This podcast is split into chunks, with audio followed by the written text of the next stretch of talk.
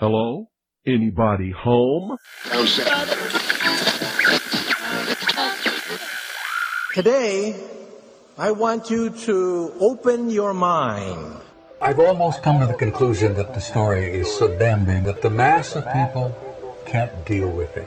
We are in process of developing a whole series of techniques to get people actually to love their servitude. We face a hostile ideology, global in scope, atheistic in character, ruthless in purpose, and insidious in method. For we are opposed around the world by a monolithic and ruthless conspiracy that relies primarily on covert means for expanding its sphere of influence. To change the minds and the attitudes and the beliefs of the people of the world, especially the United States, to bring about one world socialist totalitarian government. The potential for the disastrous rise of misplaced power exists and will persist. It has patterned itself after every dictator who has ever planted the ripping imprint of boot on the pages of history since the beginning of time. If you can get people to consent to the state of affairs in which they are living, then you have a much more easily controllable society than you would if you were relying wholly on clubs and firing squads and concentration camps. Tools of conquest do not necessarily come with bombs and explosions and fallout. There are weapons that are simply thoughts, attitudes, prejudices, to be found only in the minds of men. The military industrial complex not only controls our government, but they control our culture. As you connect the dots between different people, organizations, places, religions, history, suddenly the picture starts to form. If you don't connect the dots, it's just a mass of what's all this about. The kingdom of God is within man, not one man nor a group of men, but in all men, in you. You, the people, have the power to make this life free and beautiful, to make this life a wonderful adventure. Someone born in the United States is not more special than someone born in Mexico. Someone who is white is not more special than someone who is black. They're just vehicles for the consciousness to experience. Brutes have risen to power, but they lie. They do not fulfill their promise. They never will. Dictators free themselves, but they enslave the people. War is peace. Freedom is slavery. Ignorance is strength. They do not want your children to be educated. They do not want you to think too much. It was learned that the aliens had men and were then manipulating masses of people through secret societies, witchcraft, magic, the occult, and religion. They reach into our children in music, television, books. Prey on children's innocence. How can I disprove lies that are stamped with an official seal? So if you have the opportunity to stand next to one of these machines, it feels like an altar to an alien god. The Army Air Forces has announced that a flying disc has been found and is now in the possession of the Army. You can deny all the things I've seen, all the things I've discovered, but not for much longer. Because too many others know what's happening out there. And no one, no government agency has jurisdiction over the truth. Any state, any entity, any ideology that fails to recognize the worth, the dignity, the rights of man, that state is obsolete. A case to be filed under M for Mankind in the Twilight Zone. It's about time some of you got acquainted with the real hard truth.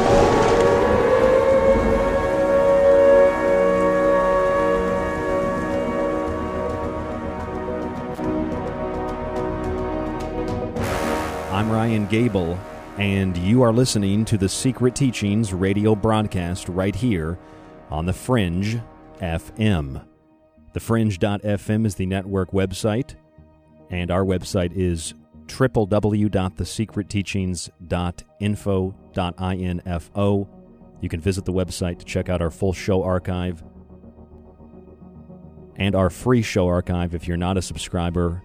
If you do subscribe, you get a free copy of one of my books. They're on the website. You can check them out again, thesecretteachings.info. And if you'd like to contact us, the email is rdgable at yahoo.com. That's rdgable at yahoo.com. Or find us on Facebook at facebook.com forward slash the secret teachings.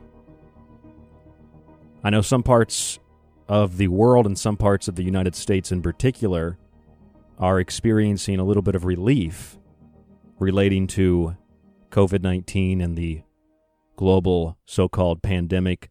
Other states are facing more oppressive means that seem to have no effect whatsoever in protecting people, except in the sense that it provides a perception of protection. In fact, I was reading about the uh, the wearing of masks from the Mayo Clinic, and I've been keeping up on some of the medical and science literature on the subject. And the Mayo Clinic even said on their website one of the reasons people should wear a mask is for the perception of safety. It actually says that on their website. And I went over to the British Medical Journal because I had pulled a report from there somewhat recently uh, from a couple of years ago. And this report from 2015, the BMJ has this on their website right now COVID 19, what is the evidence for cloth masks? And this is back in April of this year, 2020. And they talk about the 2015 study where they determined that, quote, cloth masks resulted in significantly higher rates of infection than medical masks and also performed worse than the control arm, and that they concluded that widespread usage of masks was not a protective measure or should not be a protective measure against COVID 19. There are lots of reasons for that, and a lot of people now are attempting to acquire medical exemptions to get out of wearing these masks which is causing, of course, a major divide within businesses and within communities because people that wear the mask believe that they are going to get sick if they come into contact with someone who does not have a mask. It's very illogical and it's very difficult to have a conversation with these people. In my personal experience, little anecdotal example, I've been having that problem outside of radio at another place of employment. I like the place of employment. I like anybody I work with. I've got no problems with them. But I've told them I'm not wearing a mask. I mentioned that on a show last week. It's caused a conflict. Uh, there are some legal ramifications that I'm unable to talk about at the moment. However, I basically went through this whole process with them about the mask and explaining that it's ineffective, that it's actually potentially dangerous, and the fact that as most of you know, I have a little bit of a heart condition, which has gotten better with diet and lifestyle, but that heart condition and the breathing is worsened by restricted oxygen flow. And so rather than acknowledging my medical exemption with a legitimate medical note from a medical doctor, they changed their policy and said now you need to wear a plastic face shield. So if anybody else is having this problem, I want to extend an offer that as I learn and go through this, just like I did when my son was born and there was the vitamin K shot and uh, opt out forms for blood screenings that are then taken to the states and biobanks that are sold to the U.S. military and others. These are mainstream news articles, big class action lawsuits that you could look up mainstream news. Um, I learned as I went through that. I provided those forums to you. I know it's helped a lot of people. So if anybody has problems or questions about the mask situation, I'm happy to help you in that regard as I learn as well, because this is an ongoing process. But based on the medical and the scientific literature, this is the information that we have available to us. So I wanted to explain that. That's the situation in terms of mask wearing. I know a lot of places they don't have that problem, but that's what I'm personally going through. And it's a very, very similar situation to the subject of a vitamin K shot, which is not even a vaccine and the idea that others could be, you know, harmed because you haven't allowed a nurse or a doctor to violate your body as soon your child's body as soon as they're born with um, substances that the Centers for Disease Control say actually kill babies. It's it's on their website back in the early 1980s. I even showed that to the doctors. It didn't matter. But we're not talking about that tonight. Maybe a little bit. I just had to uh, brief you on that subject coming into the show tonight after a long weekend. We've got a lot of great guests lined up this week. Tomorrow night, M. Don Schorn will be with us. I would say one of the original, but not the original, researchers and authors on the subject of ancient aliens. In my opinion, this guy is in league, if not in a different league, beyond Von Daniken and some of the others. He's written some fascinating books. We'll have David Icke, hopefully, on Wednesday. And Thursday, I might have a little bit of a surprise. We're going to see how that works out. I'm not exactly sure. I might have two guests, I might have no guests. We're working on that. It does have something to do with this Vice article Some of you've seen this and sent it to me. This Vice article about UFO conspiracy theorists and ascension courses. Some of you know what I'm talking about. We might be discussing that Thursday.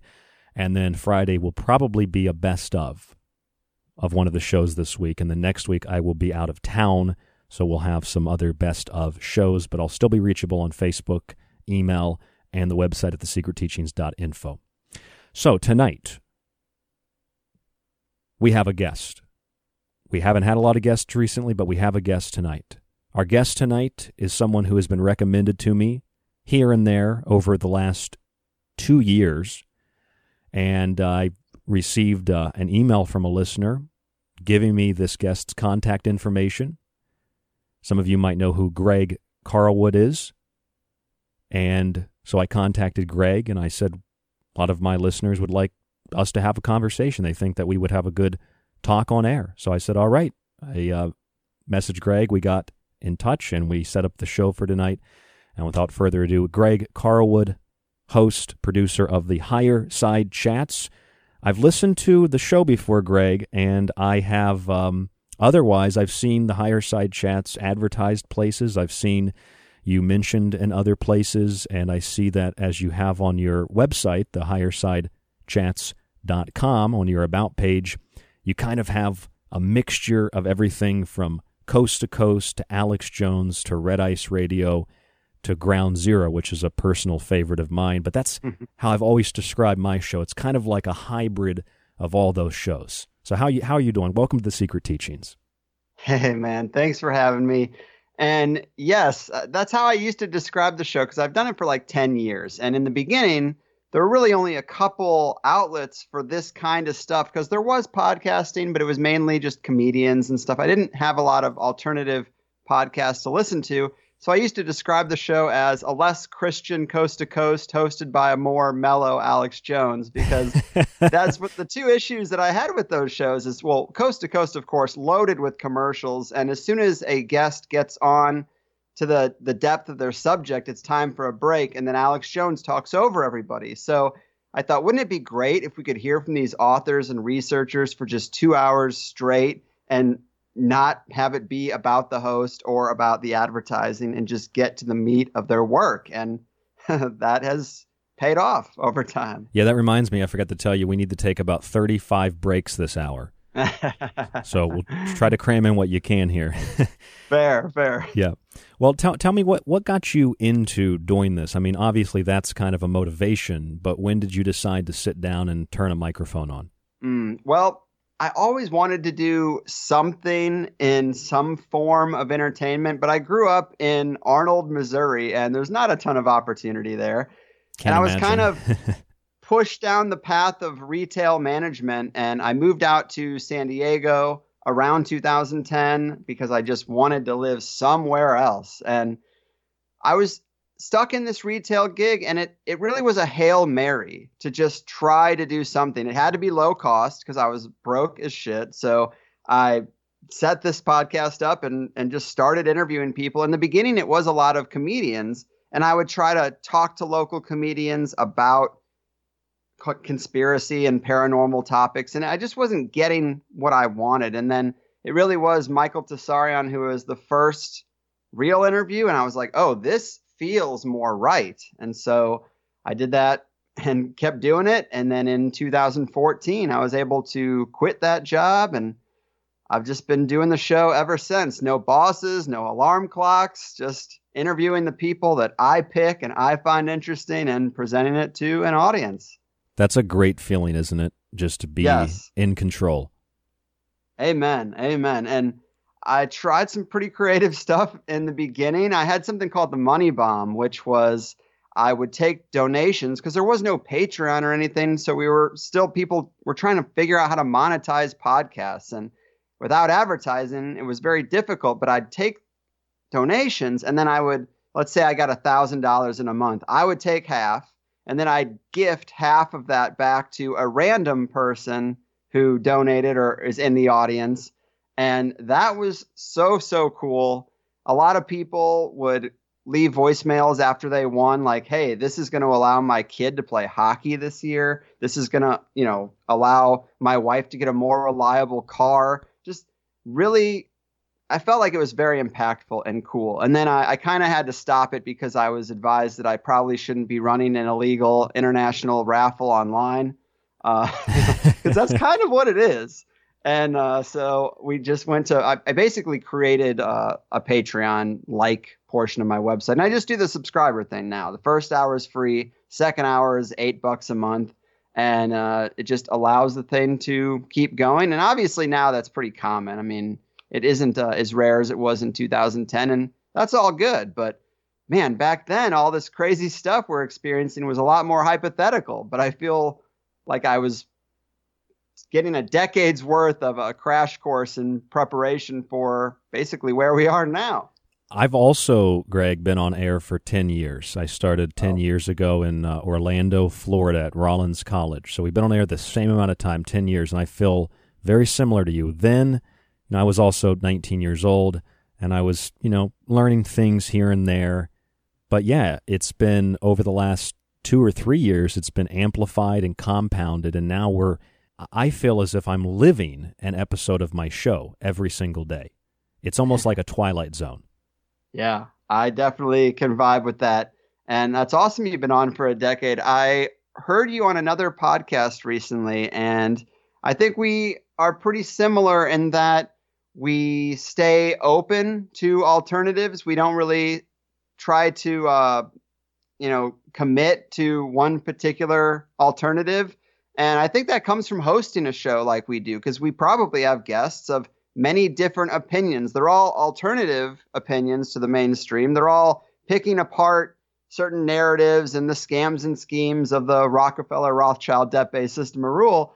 But not all of them have the same conclusions always. And like with this thing we're experiencing now, that's been, uh, I think, a godsend for me. I've interviewed people just as you have, like uh, Dawn Lester and David Parker, who don't think germ theory and contagiousness theory is accurate. And that's definitely one of the more extreme opinions. And then you got other people like Del Bigtree, who I think is very convincing, who thinks that there is a virus out there, but that it's basically the young, healthy people's duty to get it and build herd immunity. But of, of all the perspectives I've heard, like the commonality is everybody's like, I'll never get a vaccine. That would be extremely dangerous. Um, there's a lot of games being played, and the billionaire class is trying to make as much money as they can. They're basically ushering in an economic collapse. So I feel like a lot of the people that we both interview are on the same page in terms of this isn't right, but they all look at it differently and at different at different layers. And I think that's a good thing. I don't think we have to really peg ourselves to a conclusion. I'm not a doctor. You're not a doctor. We're just trying to figure this out. We know that the authorities can't be trusted in this situation. And that's probably something we should address next time before we're in a crisis situation that we have no confidence in our institutions. But what can we do? We have to stay open and we have to just try to uh, live our best life and be as honest as we can in a world of deception. That's that's very well said. We also have to. This is one of the things on my show, Greg, that I, I try to hopefully motivate people to do, and that is have the knowledge that you have the power as an individual to refuse to acquiesce to something that is considered mandatory in the case of let's let's, let's say a vaccine. I told the story of when my son was born and they're trying to they're they're harassing us. They tried harassment. They tried threats. They, with CPS. They tried um, intimidation. I talked to maybe 15 nurses, the head nurse, doctors, and then at the end of it all, Greg, a nurse came in and she said, "Sorry about that. Yeah, there is an opt-out form." And it's huh. it's like, well, I mean, I knew there was an opt-out form, and I had one, but she showed me a secondary opt-out form I had to have for blood screening. So then I I shared that with listeners, and it helped a lot of people likewise opt out of that blood screening. See, we have the power as individuals to affect legitimate change. and it doesn't cost any money, maybe 10 cents to print out a piece of paper, as far as I'm concerned. That's a very empowering thing, and it's very necessary, especially at times like this when a lot of the collective mentality is centered specifically on being afraid and hoping that your actions, which are conformist, will make other people feel comfortable, which is not how, in my opinion, things should be, and that's not how I roll. Mm, I agree. And the vaccine thing, it's like if a parent can read the warnings on the insert and actually read the full list of ingredients and I would say get a study that shows that all the different vaccines have been tested in combination, which you obviously can't get because that doesn't exist. But if you can do those first two things with confidence and let your kid get injected with something, you know, more power to you. But I think that 95% of people who are getting these vaccines for their kids aren't doing that. They're not reading the list of ingredients and they're not looking at the warnings. And when you look at the warnings on the insert, which, you know, warnings, it's like on any other pharmaceutical, there's a laundry list of side effects and potential things that can, can come up. And the doctor will say, oh, well, these are rare. Oh, okay. I didn't know rare was a, a scientific term. Like, where, what is exactly rare? And how do we know yeah. which kids are, are getting damaged? And it, what do you know about my fucking three month old kid. Is my kid? Uh, does he have the markers of of these other kids who are getting damaged in these quote unquote rare circumstances? They're injecting a lot of kids that they, they don't have any medical data on. So like it's just a roll of the dice. And if you are gonna bring a life into this world and as a parent you're comfortable with that level of protection over you and yours, well, you know, you will get what is coming to you. And I don't think it's gonna be good. Well, let me let me tell you this. I went to, for example, Greg, I went to the Centers for Disease Control website, and they have a section called "What's in Vaccines," and it's been updated since I had the printout many years ago, and it lists under the category called "Type of Ingredient" a word says preservatives, and accompanied by that word, it says an example of a preservative. It's a little table. And the example of a preservative they give is thimerosal, which of course is mercury.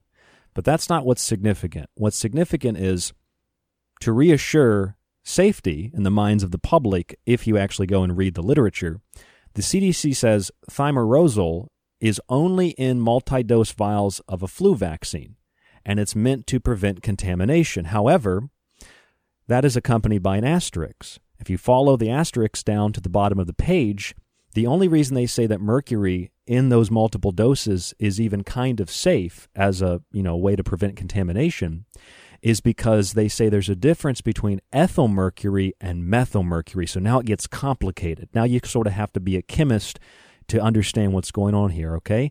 And you continue to read, Greg, and you get down to the bottom uh, further of the page, and it says thimerosal has a different form of mercury.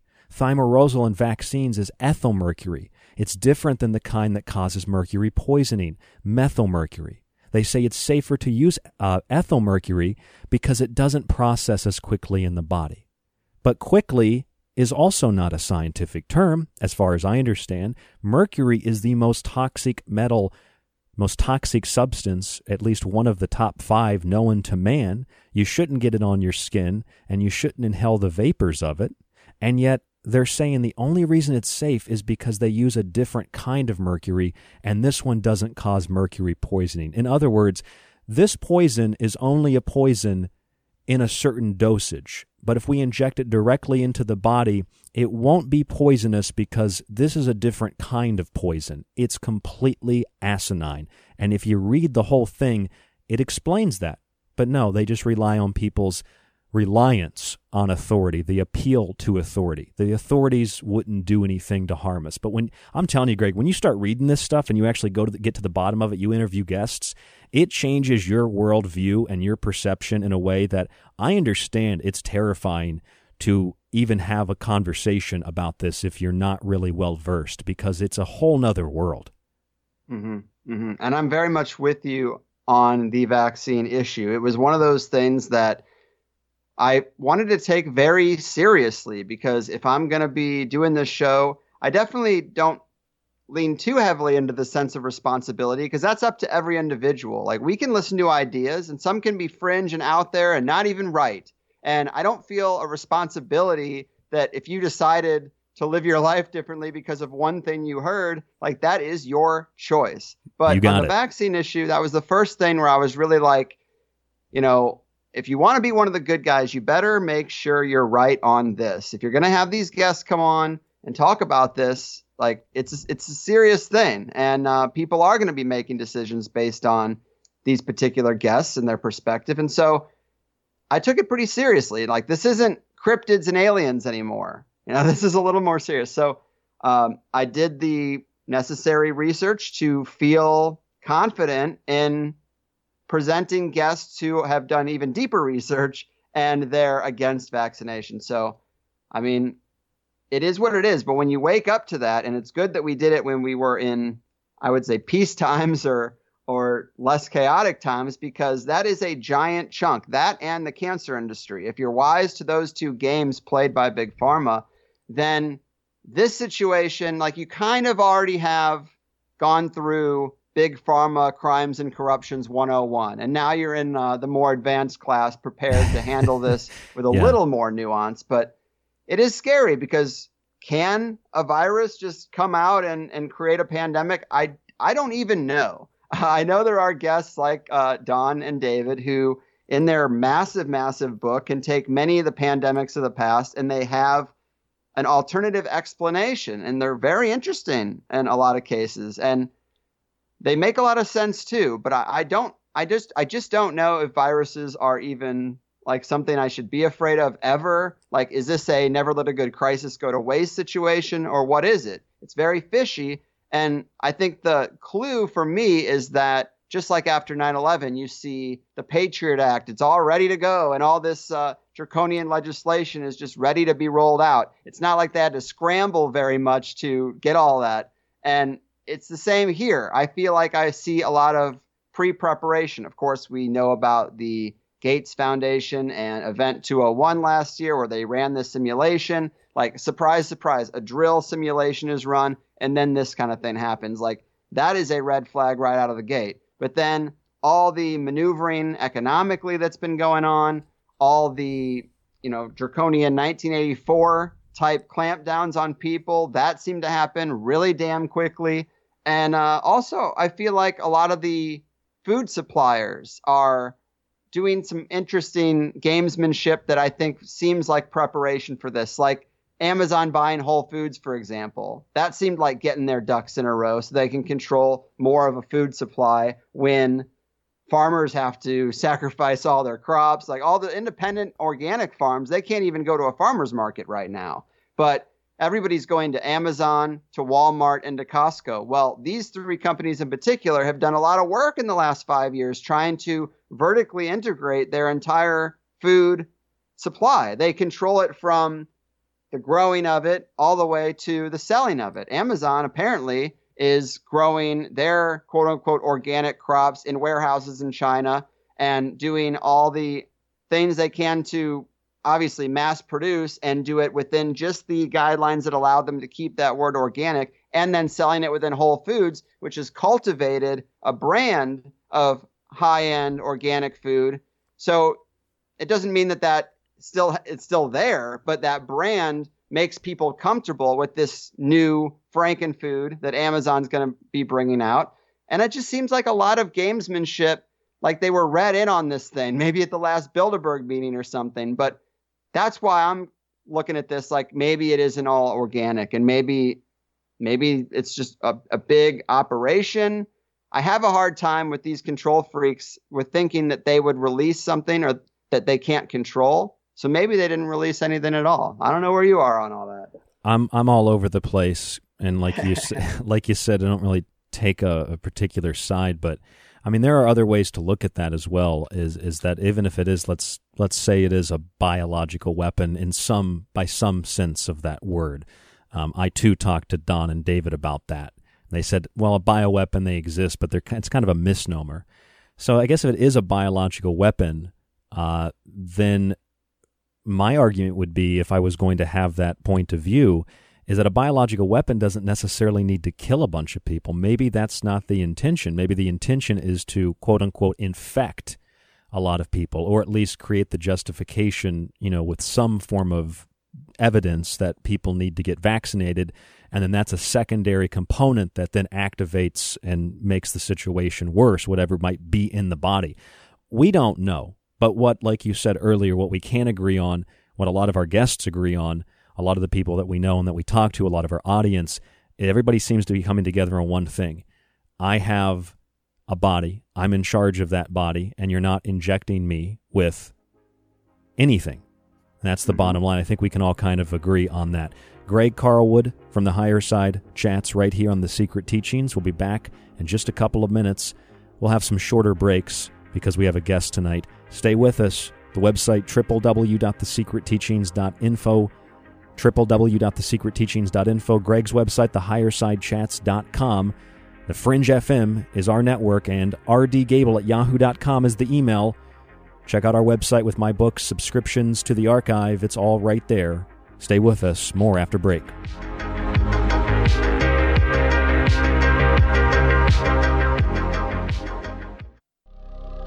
This is The Secret Teachings.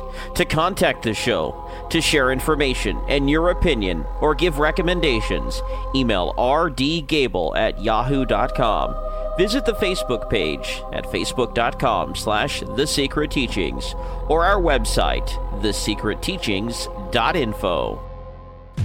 If you're looking for something to do while you're quarantined or locked down at home, check out www.thesecretteachings.info for our entire show archive. There you'll find every single broadcast after it airs, and you can download and stream every single one of those shows with great guests and timeless subjects. Right now, it's only $35 for a one year subscription to the archive and a free copy of one of my books with free shipping in the United States. It supports The Secret Teachings, The Fringe FM, and it supports you. You can also check out my three books independently Occult Arcana, Food Philosophy, and the Technological Elixir. Read reviews and see the books at www.thesecretteachings.info. Whether you subscribe, purchase a book, or you simply listen to the show five nights a week, it's a great way to stay informed and to be entertained. Again, that's www.thesecretteachings.info, thesecretteachings.info, or find us on Facebook at facebook.com forward slash the secret teachings and shoot us an email at rdgable at yahoo.com.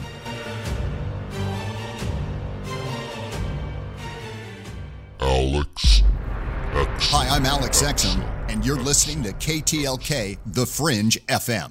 The Secret Teachings t shirts are now available through TeePublic and the show website at thesecretteachings.info. Whatever your color or size, check out the full selection on our website.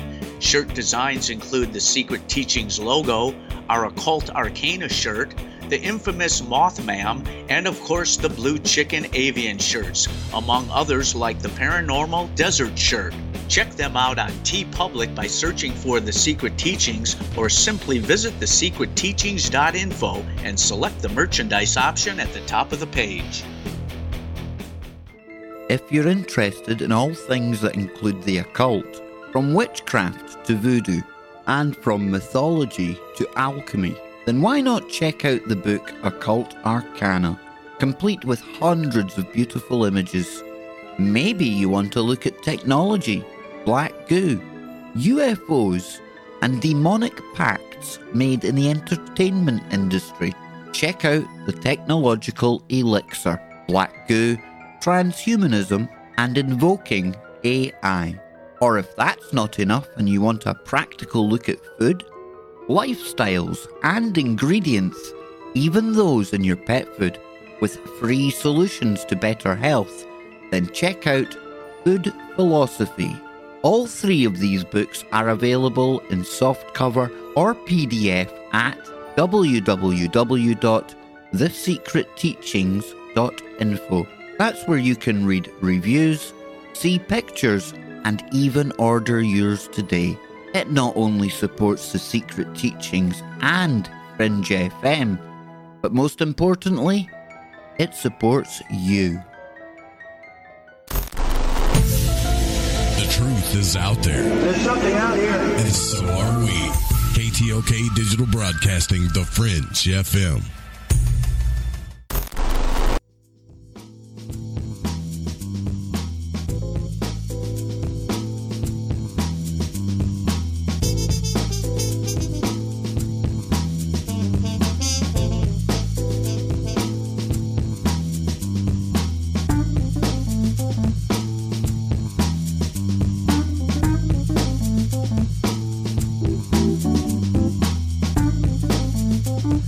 Ryan Gable, and this is the Secret Teachings radio broadcast right here on the Fringe FM five nights a week, Monday through Friday, same time each night. The website, thesecretteachings.info, the email rdgable at yahoo.com. Tonight we're speaking with Greg Carlwood of the Higherside Chats. Pretty sure most of you know the Higherside Chats, thehighersidechats.com. Tonight we're just having a conversation. I think Greg and I have a lot in common. That's why some of our listeners suggested that we get together and have a conversation. Greg, you were saying before break, and this is something that I did not know. I've not heard this or read this about Amazon growing crops in China in warehouses. Where did you hear that? Where did you read that? Tell us a little bit more about that. Well, I saw a science article. I believe it was just science.com, but it came from the actually a guest I'm going to be interviewing pretty soon on my show. He goes by the moniker Ice Age Farmer, and he basically just focuses on the food supply. And it's he's been doing this long before COVID started, but that work is obviously very important right now. But he was looking at farms that were being affected by climate change, you know, I don't think he's of the mainstream's opinion of climate change, but he more talks about like the grand solar minimum and that we will see changes in the environment that are natural and it's going to affect our food supply because our food supply is so um, consolidated amongst these corporations and when things break down a lot of people are going to suffer. And so i think his work is even more important in the wake of this crisis and that's the source that I heard from uh, when it comes to Amazon kind of reworking where Whole Foods will be getting their food, and it's going to be from these warehouses, apparently. A lot of the data, other than the medieval warm period that the IPCC just simply removed from the record, a lot of the data suggests that the Earth is actually cooling down and will be within some version of an ice age within the next 10 to 20 years. Are right. you are you uh, of a particular opinion, or what do you think about that? I'm very much open to it. I mean, obviously, that's where Ice Age Farmer gets his name. Is he's like, we got to be prepared for this, and yeah, everybody yeah. should shore up their game and produce their own food, which I agree with. And I hope as a silver lining to this situation is people realize that we have to have some independence from these systems that we trust. But it would make sense because a lot of the time, the truth is an exact inversion of what we're told in the mainstream. So this narrative of global warming, I wouldn't be surprised if it was the exact opposite. Well, have you read the paperwork on? There are some mainline news articles too. I mean, from CNN to uh, London Telegraph, where they're talking about sun dimming, aerosol spraying, and there have been a lot of scientific reports done where scientists are saying, okay, look, we are engineering the environment, and we're doing that with certain metals, and what these metals are intended to do is reflect sunlight. But then they say the problem with that is if we implement these programs, it reflects sunlight temporarily, but it actually traps more heat. Therefore, it would create a situation where the planet warms even more. That's what the research says on the subject of geoengineering. In other words, Greg, it would imply that geoengineering programs are re- the responsible uh, elements in geoengineering, climate change, and global warming. So it's basically man made global warming through aerosol spraying. That's what it says in the scientific reports on the subject. So again, it is mm-hmm. an inversion of reality, and it's very misleading to suggest that it's basically you and I talking right now that's causing the problem, or, you know, my son is the problem because he was born. Right. And they also conflate on purpose the idea of not polluting the planet with global warming. And yes, Yes, it's, yes. it's all our fault, of course, even though it's these mega corporations that are the only ones that have the resources to do the kind of damage that would even affect the planet. Like individuals don't really have those resources, and we're not all doing the same thing either. But of course, when it comes to the solution side, it's got to be something that restricts us or we pay a tax to be allowed to use the resources that we have piped into our house at exorbitant rates anyway.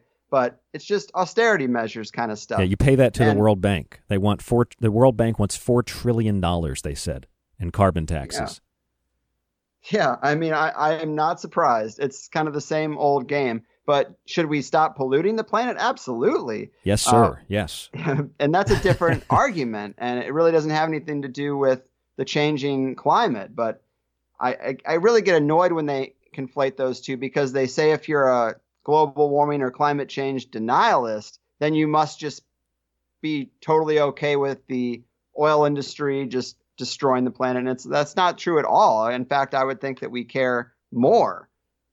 Yeah, well, you know what? The Carbon Majors report, I read this a couple of years ago. The Carbon Majors report estimated that most greenhouse gases that are considered green, gases that are considered greenhouse gases that are considered pollutants.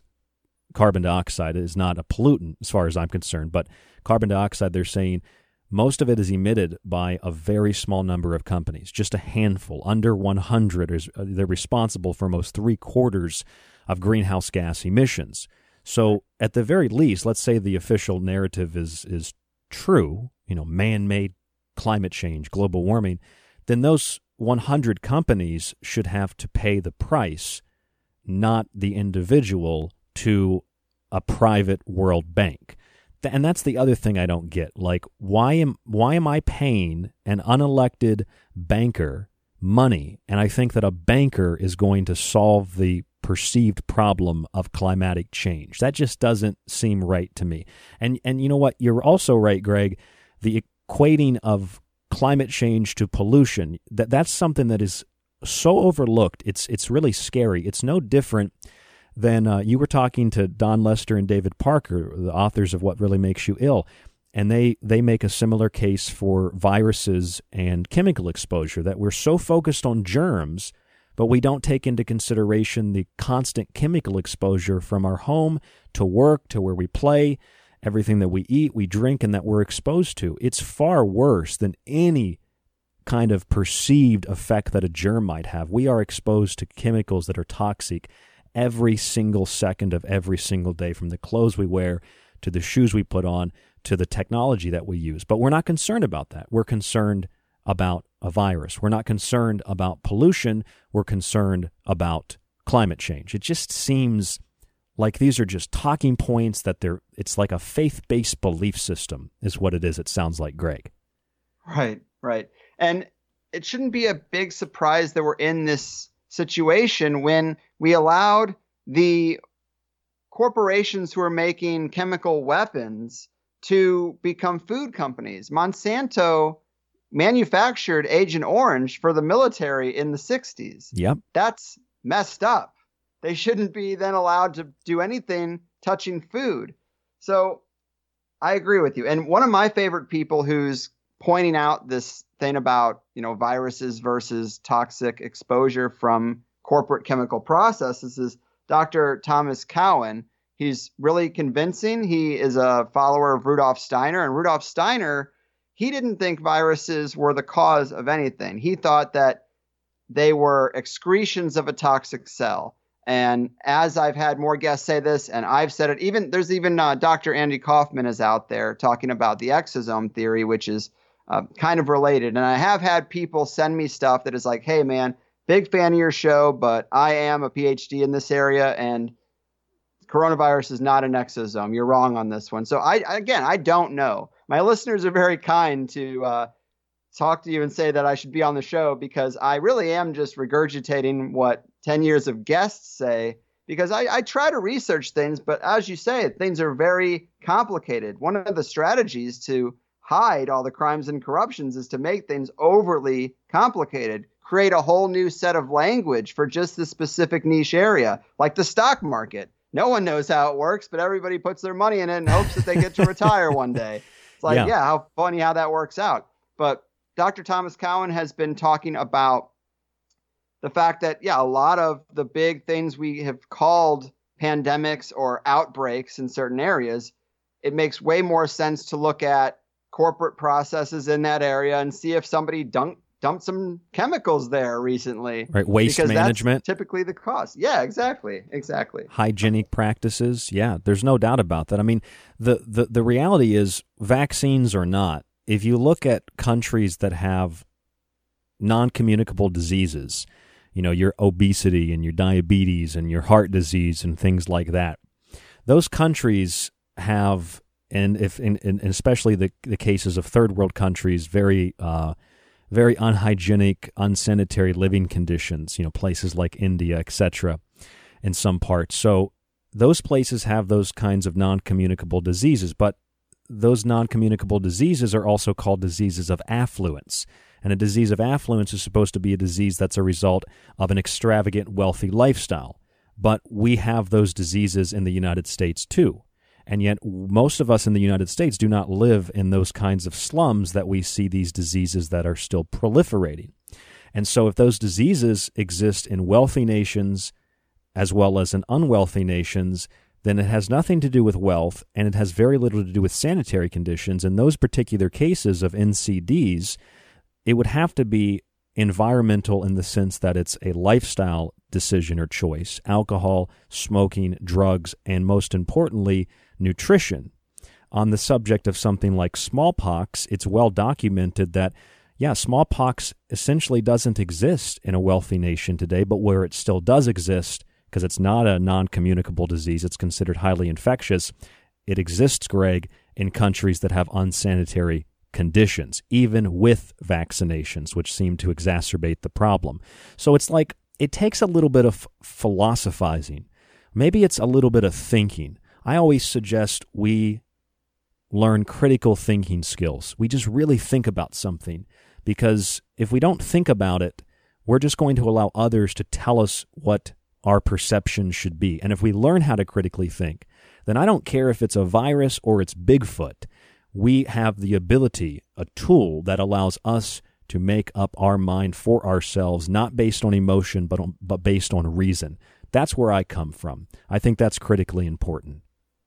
Mm-hmm. Mm-hmm. I agree. And whether there is a virus out there or not, obviously the big debate is germ theory versus terrain theory.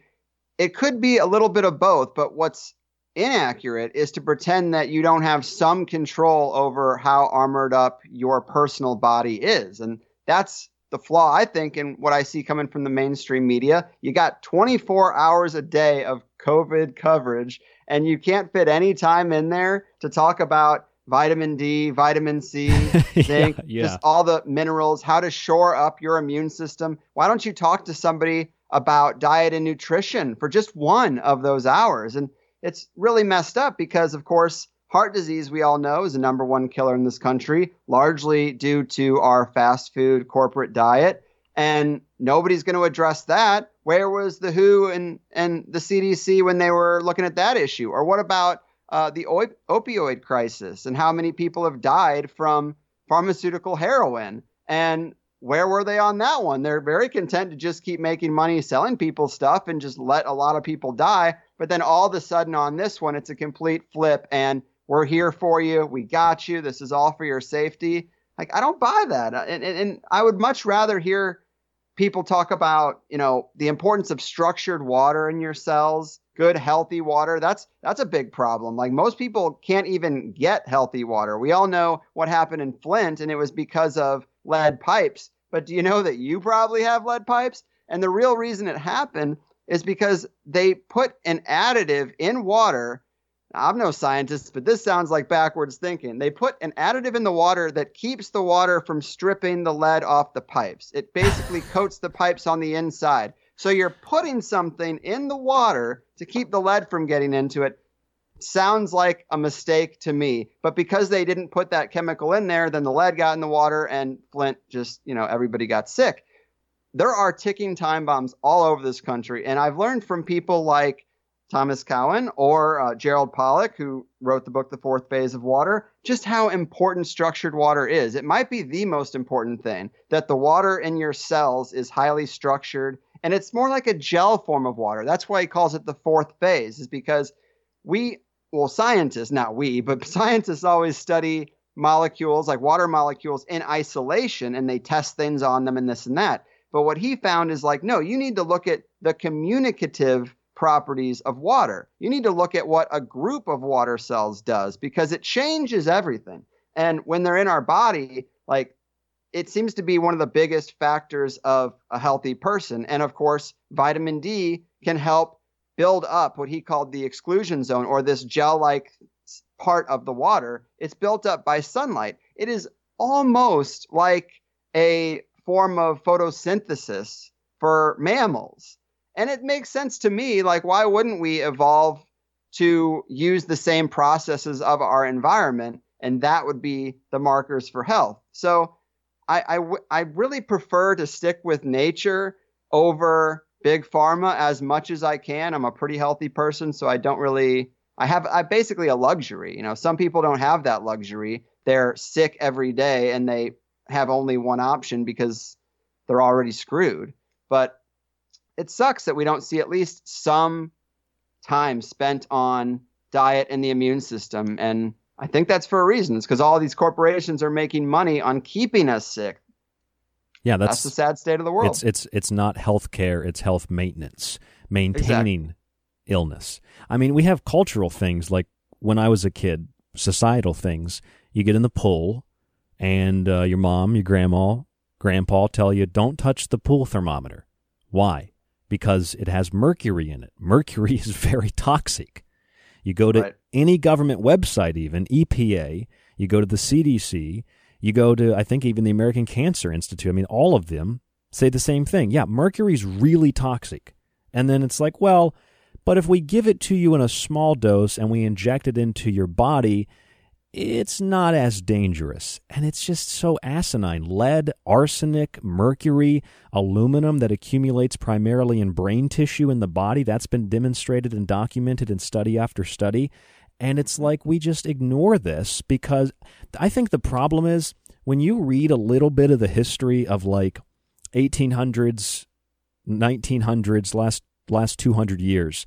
I mean, it goes back way before that, but the kinds of things that they would do from bloodletting to using you know mercury as a as a an ointment which peeled the skin off and then they diagnosed people with leprosy because of the mercury poisoning.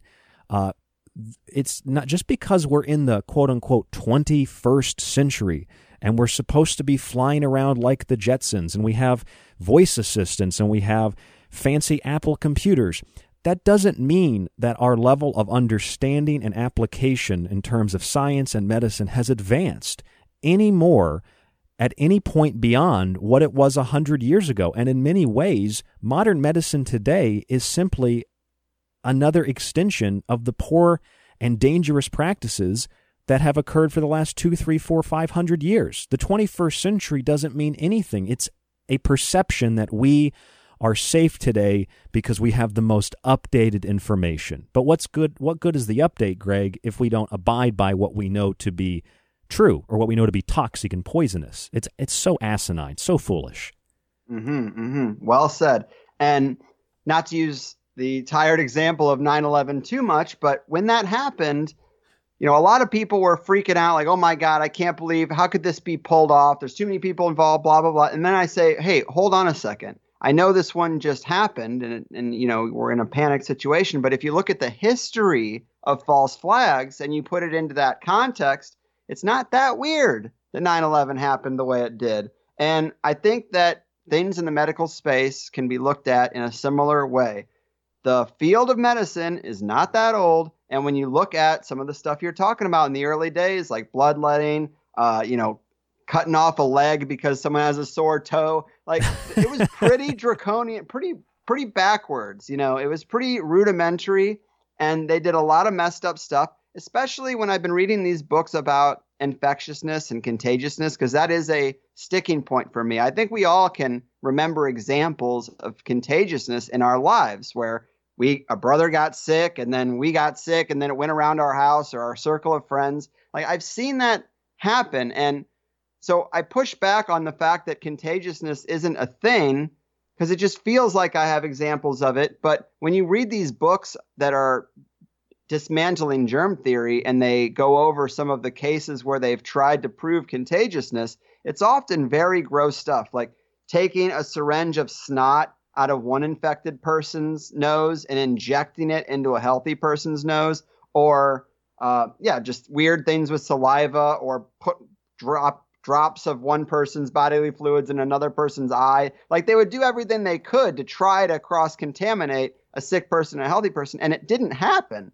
So that's very weird. And I have to hold that in my head at the same time as feeling like I've seen examples of I got sick because my sick friend came over.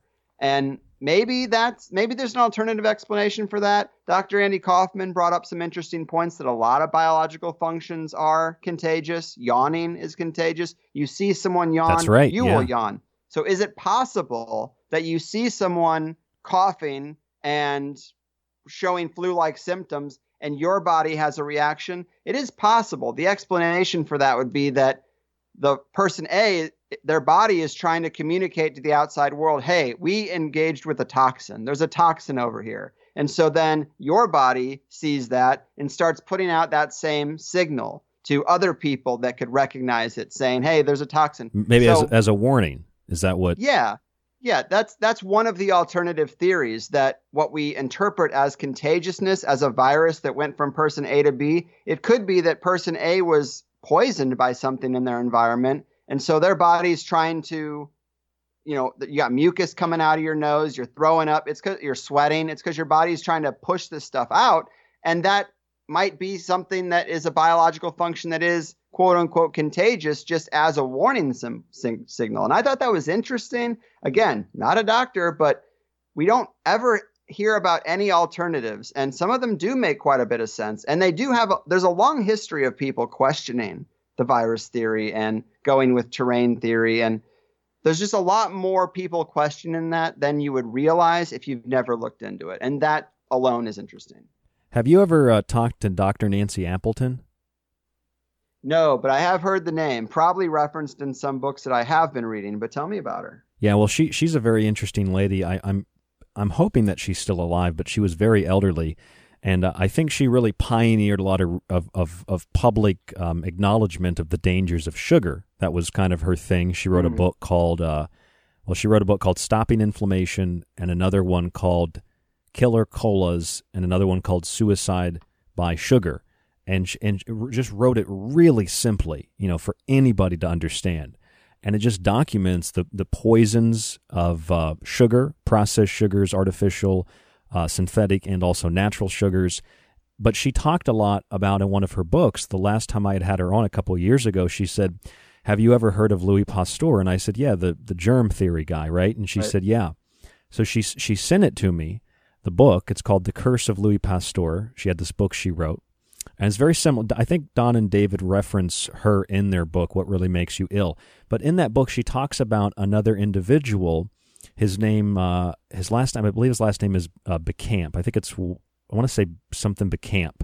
But anyway, she explains how this guy was doing research at the exact same time as Pasteur was, and that they had similar ideas about germs and disease, except Béchamp I'm going to get the name after after break here, but I think she said something about this Béchamp guy.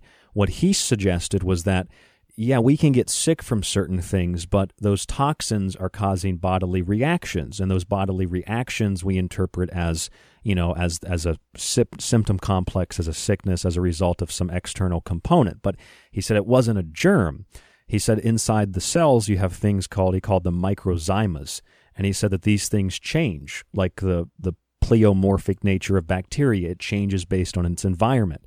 And so that's what leads to the perception that there are certain microorganisms that cause disease, but it's simply the body's reaction to something externally. And, and and I know that you've you've explained that and other people have explained that too.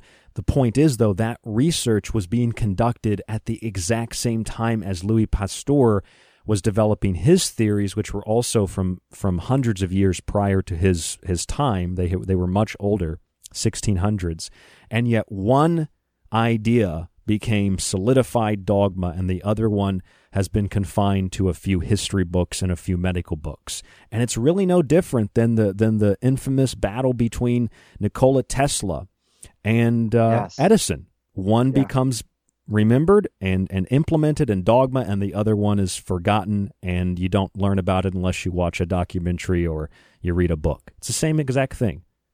Right. That was the example I was going to throw out there as a parallel is ACDC and Tesla and Edison, or even Einstein and removing the ether from physics. Because I think there's uh, a lot to be said about the technologies that they want to suppress actually being unlocked by ether physics and looking at the world the way a Tesla was looking at it or you know other people. If you go to these alternative conference scenes today where they are doing like Tesla technology engines and stuff like that they're trying to pull energy from the vacuum of space and apparently they're having some results. And uh, the vacuum of space is just another term for ether. They wanted to tell us there's nothing there but clearly there's a medium because light travels through it comets travel through it. It's a vacuum is not exactly right but if you want to hide a potential energy source that's limitless and right out there to be tapped, you would have to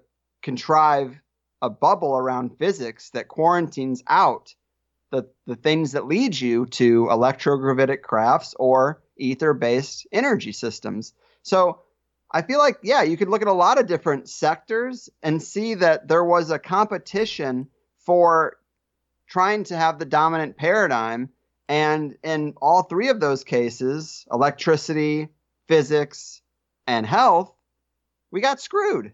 And the people who won are the people who have the wrong answers that corporations make billions of dollars on ever since they've been established. And it's no different than the American Dental Association. I was reading about that too, and the, the they used to use hot lead, and they replaced hot lead with mercury, which they know now vapors in the mouth and it's very toxic, of course, to the body, and it's right by the brain when they put those dental fillings in.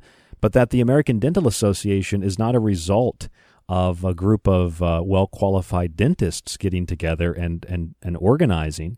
It's a result of lay dentists, people that didn't even necessarily have uh, any kind of degree, let's say, no no expertise. They were just commoners. They were metal uh, smiths, people that worked on people uh, in the 1800s. I think was mostly the time frame, and they got together. They had kind of um, kind of a unionized uh, situation and they developed the ADA. And and the real dentists were strictly opposed to using those kinds of metals because they knew they were toxic, and they have been drowned out by the American Dental Association to this day. It's just if Yeah. you, if you learn about history, Greg, it opens up the present and it allows us. As I always say this, Clyde Lewis always says this too. You use history as an oracle to understand what's going to happen in the future by filtering it through the present. And I think that is so profound because it really allows us to have a clearer picture of what's going on on any particular subject, and it opens the world up to other possibilities and help. And that's really the, the ironic thing is that's what science.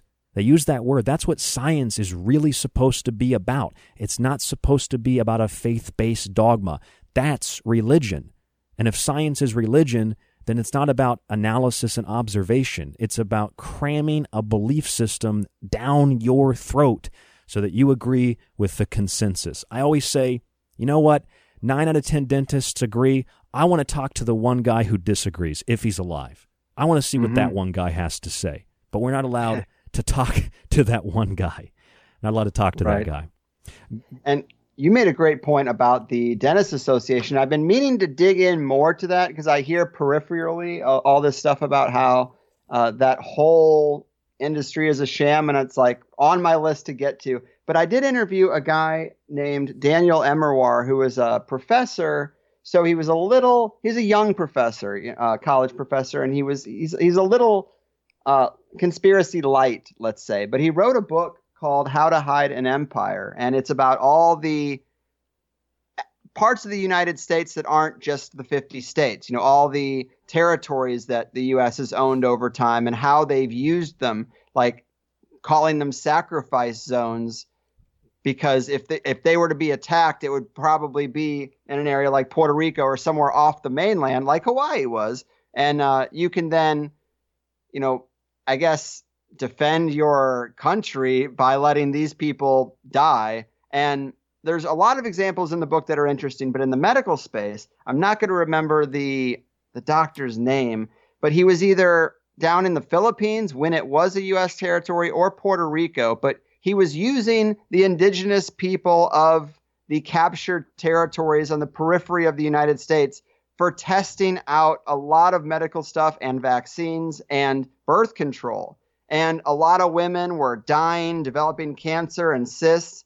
And some of his uh, correspondence got out. Some letters that he wrote got out where he was talking like very eugenics like, very much like, oh, who cares about these people? It's good that we have some, uh, you know, dirty poor people to test on before we give it to our citizens. And that stuff got out. And the reason why this came to mind is because this doctor ended up being one of the founders of Sloan Kettering, and he developed uh, radiation treatments like chemotherapy treatments. And then that became what we do. And it's just another case of like a real dark psychopathic person being propped up by the system as a medical hero for all the dark shit they did. And then their practices become the standard. And now chemotherapy is basically the only way the mainstream system treats cancer. And it's like, what?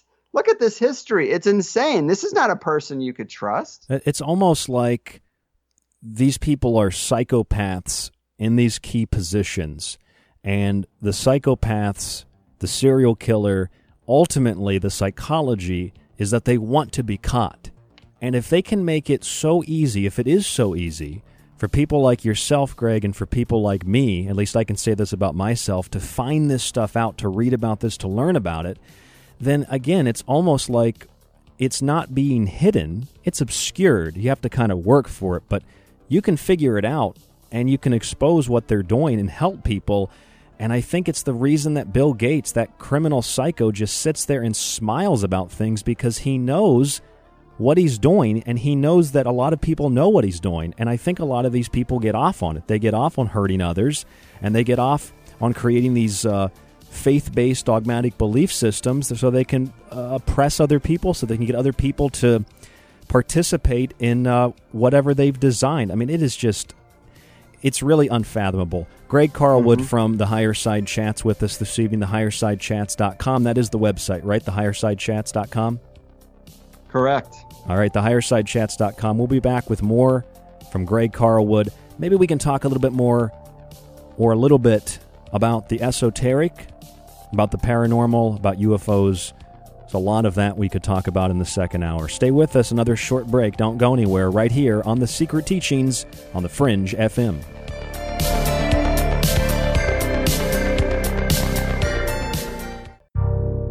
You are listening to The Secret Teachings. To contact the show, to share information and your opinion, or give recommendations, email rdgable at yahoo.com.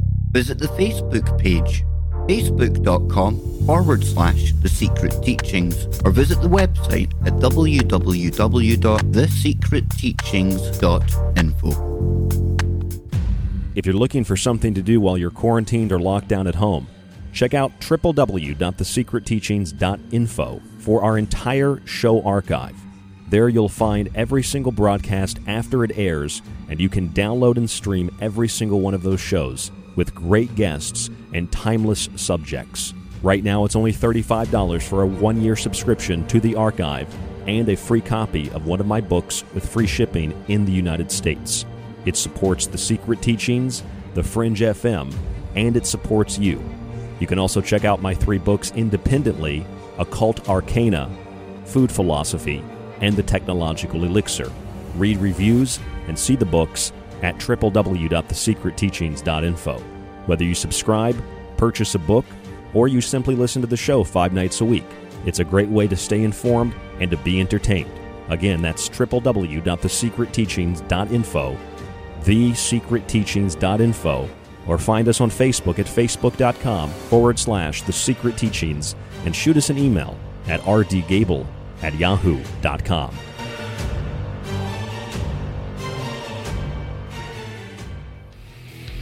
This is Dave Cruz, host of Beyond the Strange, and you're listening to The Fringe FM. This is Ryan Gable of the Secret Teachings radio broadcast, where we expose frauds, say the uncomfortable, and discover patterns. And you're listening to KTLK Digital Broadcasting, The Fringe FM.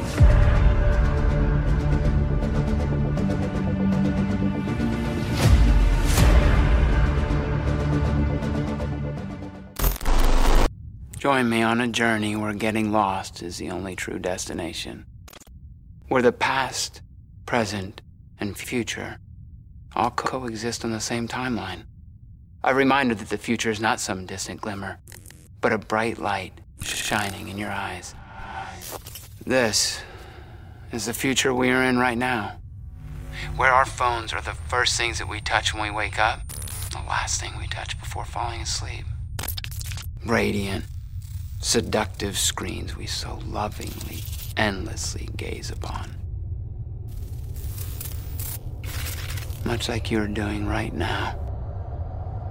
Welcome to a future where our true re- reflection is only revealed once the screen goes dark. Welcome. Welcome to the darkness. I hope you find it enlightening.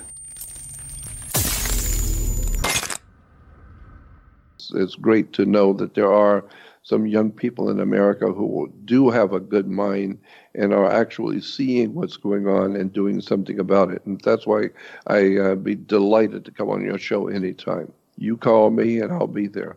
Hello, folks. This is Jordan Maxwell. My website is jordanmaxwellshow.com, and you're listening to The Secret Teachings. Excellent shows. Keep listening with your host, Ryan Gable. Well, this is David Parker, one of the authors of What Really Makes You Ill, Why Everything You Think You Knew About Disease Is Wrong. I'm Dawn Lester, co author of What Really Makes You Ill, and you're listening to The Secret Teachings. And uh, it's been a pleasure to be here.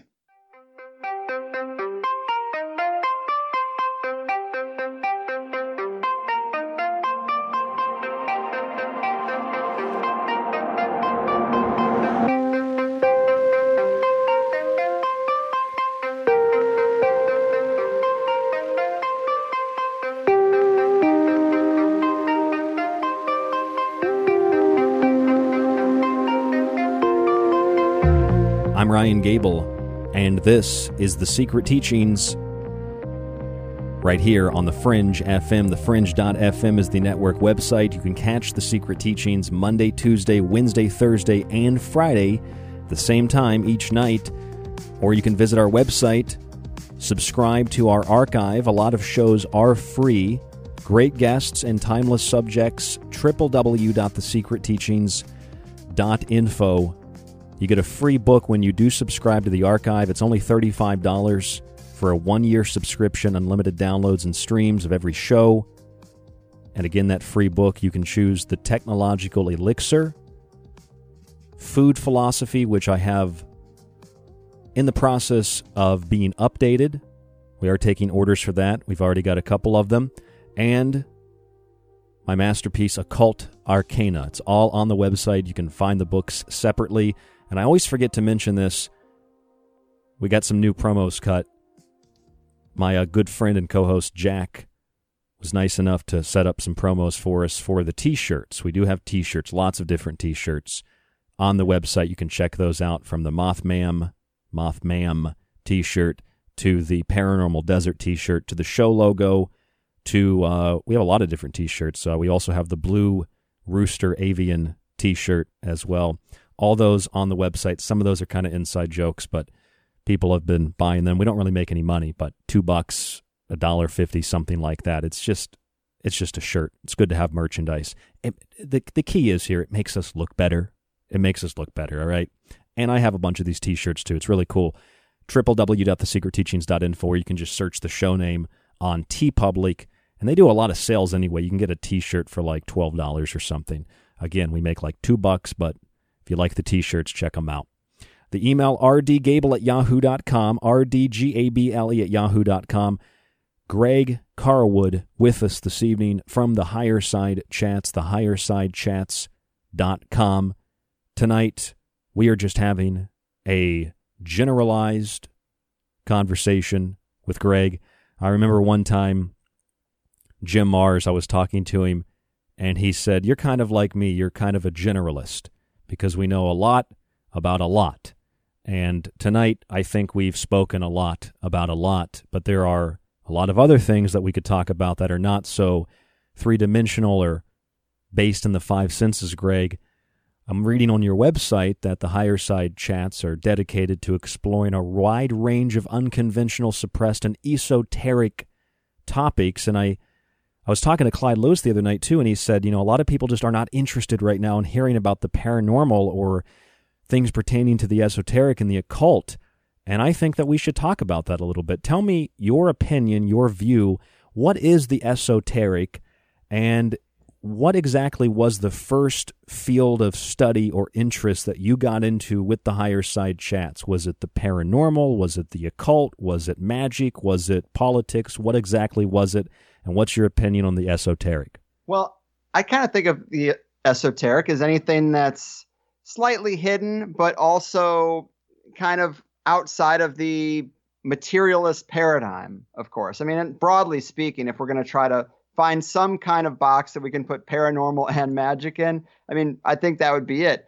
And when I was a young kid, I had a, a strange cryptid sighting that was just very brief, but it was enough to be like, what the hell was that? And to think about that for many years. But then growing up in Missouri, and I was definitely a contrarian, religion was just jammed down my throat, mainly through school and just general community. My parents weren't really doing it, but it was just everywhere else. It was just nonstop jammed down your throat. So I went the other way because I I really do feel like in the 90s, especially when you're looking at books like Richard Dawkins' uh, book and uh, Christopher Hitchens, like it was presented that if you were a material atheist, that's the smart opinion, you know. And also being a rebel in a private Catholic school, carrying around a book that says God is not real. It was just like poking the bear. I just liked to do that. But I was a material atheist for a long time. And a lot of people have this this uh, default position that like if you can't see it, it isn't real, and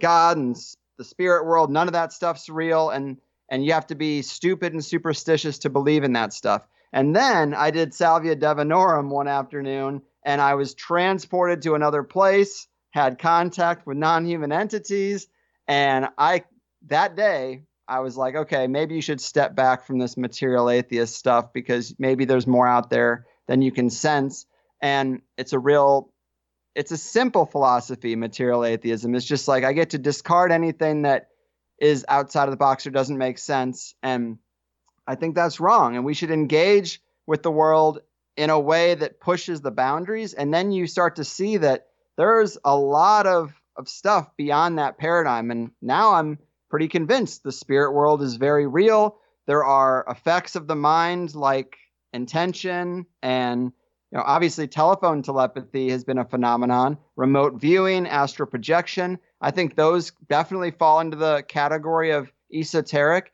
and another big third rail was watching the elite and being a guy who is uh, very into conspiracy, obviously it pushes up against the esoteric quite a bit. And you're like, what is with all these symbols? What is with all these rituals and secret societies and these secret fraternal brotherhoods? What is the deal with the images that are projected through marketing, subliminal uh, marketing, and that kind of stuff? It obviously has an effect. And maybe some of the elite's power can be attributed to these strange beliefs that they aren't telling us about and you look at the layout of Washington, D.C., and that's very esoteric and clearly very intentional. And that's amassed quite a bit of a, a, of a power center, you know? So I started looking at things a lot differently on a personal level after that Salvia experience. But through research, you don't have to go very far down the conspiracy road before you're hitting a lot of stuff that just doesn't make sense. And then you're like, well, maybe the elite have a worldview that's just way different than Catholicism or atheism. And there just isn't a name for it because we aren't taught exactly what they're taught in their secret back rooms and Masonic basements. So I'm definitely interested in the esoteric in, in a whole range of ways on how a person can implement it into their own life with certain side effects and meditation and where that can take you. And then also just looking at it as a tool that's often used against us. What exactly did you see as a cryptid? Do you have any idea? well, it is it is hard to to put into a box because it doesn't necessarily match anything that I've interviewed guests about or read about. It wasn't a wolf man or a moth man or a Bigfoot or a lizard man. It was basically when I was in kindergarten, my parents had just had a house built in a new subdivision. So we're in this subdivision that's only half developed. So there's still a lot of wilderness around.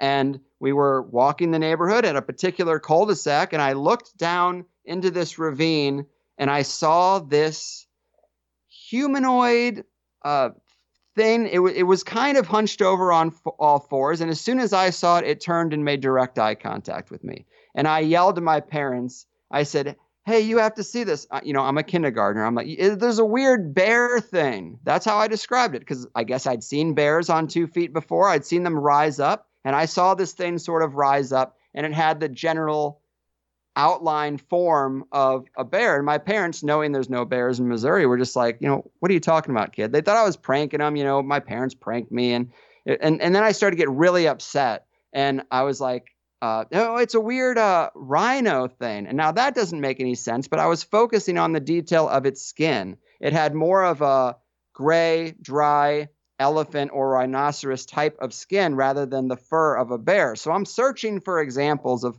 what this could be based on which detail I'm like trying to focus on. Uh, was it a shapeshifter? Potentially, I don't know. I think sometimes when we encounter things like this, our brain does do some filtering to try to identify it. And so I don't even know how much you can really trust what you're seeing in some of these instances.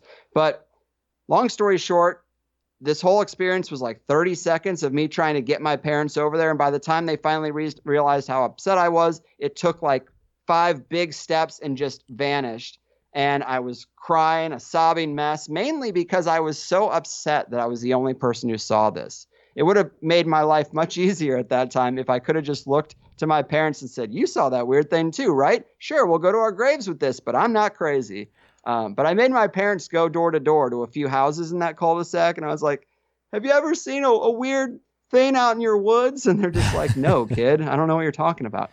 But that was what I saw. And I guess if it had to fit any description that I've heard, skinwalker. You know, I've heard a lot of guests talk about Hmm. the skinwalker tradition and that it is kind of a animal human hybrid thing that it definitely is a but kind of a, a dark shamanic tradition and as far out as it seems that a person could develop uh, the ability to shapeshift into animal form or an animal hybrid form looking back at that time i can't think of any other context that is a better match and uh, it is what it is Did you remember? Uh, do you remember that story of?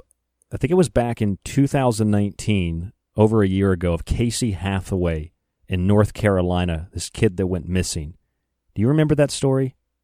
Uh, no, unless it's one of uh, David Paulides' stories. Sometimes I forget the names of the people that he, he gets into, but I don't remember this in particular. It, it, wasn't one of his stories, but it had a feeling to that. This kid was playing in the. I'm, I'm bringing this up because of what you just said about describing this thing as a bear. Uh, this kid was playing in the backyard, as the story goes. I think it was with his grandma, but I can't remember exactly. So he's in the backyard playing, and uh, there were some other kids back there. The story goes, and there was a fence, and then the kid just vanishes, disappears, and no clue what happened to him. You know, it's not like some giant bird came down and scooped him up from a Linda Godfrey book or something. Uh, he just he just vanished. So they go out looking for this kid, and it is very much like a, uh, a, a a story that you'd see in a documentary or read in one of David's books.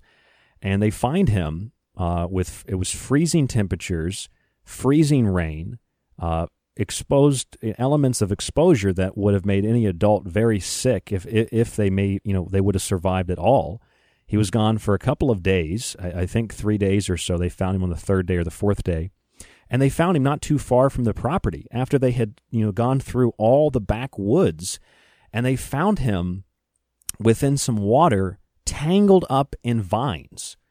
And uh, I did a show because I talk about this as an area of specialty in terms of pop conspiracy mixed with occultism and magic and sigils. I did a show where I was talking about Netflix and Stranger Things and its relationship to things like the Slender Man and the tentacles and the vines of the trees. And so this kid was found in these vines, and when he comes back, he said the first thing he wanted to do was watch Netflix. And uh, so that was kind of how I formulated a show around it based on that. But when the kid came back and they asked him what happened, how did you, you know, basically, I don't know, it's a three, he's a three year old kid, so I don't know how they asked him, how did you survive? Like, I don't know if he comprehends that. But they said, you know, what happened? Where were you?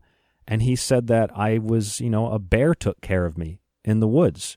I was watched mm. over by a bear. And I doubt that he meant that in a spiritual way. It's not like a guardian angel. Like he described like this bear you know, watched over me and took care of me while I was out in the woods.